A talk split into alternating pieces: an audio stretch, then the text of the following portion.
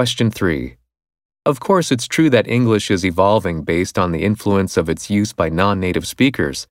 However, almost all of the world's non native English speakers still envy the natural pronunciation, intonation, and correct grammar used by speakers from English speaking Western countries. Since everyone wants to get as close to sounding like them as possible, it just makes sense that people should learn from the speakers that everyone else wants to sound like. This could very well change in the future if the globalization trend continues, but I think that for now it's much better for people to learn from native speakers of a language.